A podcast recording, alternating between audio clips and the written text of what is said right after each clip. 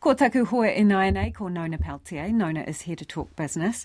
Nona, slight increase in the rate of unemployment today as wages continue to rise. So what does all of this mean for inflation and interest rates? Well, let's just not talk about the actual labour market data. So what we had was a situation where the unemployment rate was 3.4%. That's a little bit more, or higher rather, than the market was expecting, but a little less than the Reserve Bank was kind of expecting unemployment to fall to about 3.2%. So at 3.4, it indicates that the market is softer than the market was expecting. At 3.3% was their estimate, and the RBNZ at 3.2. So 3.4 doesn't seem like a lot of a number, but it was big enough to move the currency and to change economists, bank economists' mind about how much the Reserve Bank is going to have to hike the official cash rate when it meets next on the 22nd of February. So instead of a basis point hike of, say, 0.75%, market's now expecting 0.5%. And that's made a big difference in where our dollar's gone and the anticipated overall hike that we're going to see in the OCR. So whereas we were thinking 5.5%, because that's what the Reserve Bank was kind of indicating, now the market's thinking maybe 5, maybe 5.25. So not as high.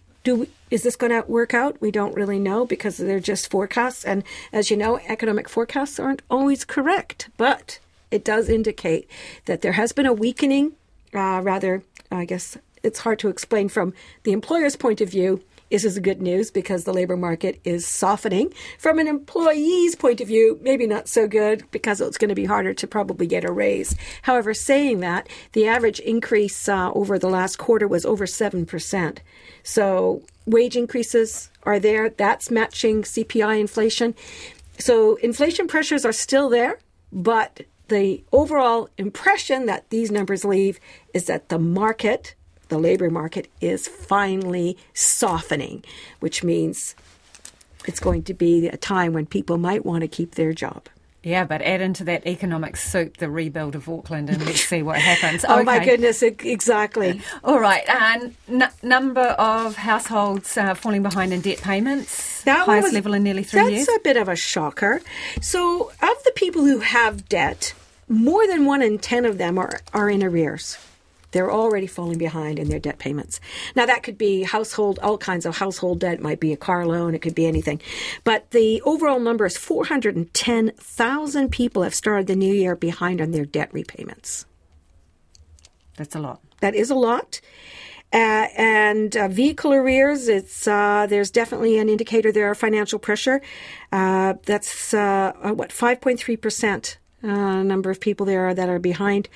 And you know, I guess some people are probably also struggling to make mortgage repayments. Overall, it's not a good picture.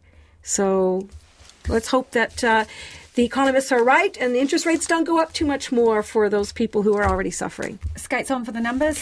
Yeah, where did I put those numbers? Here we go. All right. So, hey, good news. Good news for people who are invested in the market. The NZX Top 50 Index, it rose 0.5%. Yeah, there was a 123-point gain to 12,091, and that's mostly because there's an overall expectation that maybe the U.S. Federal Reserve won't go so hard on interest rates. That's made global markets a lot more positive, and ours followed suit.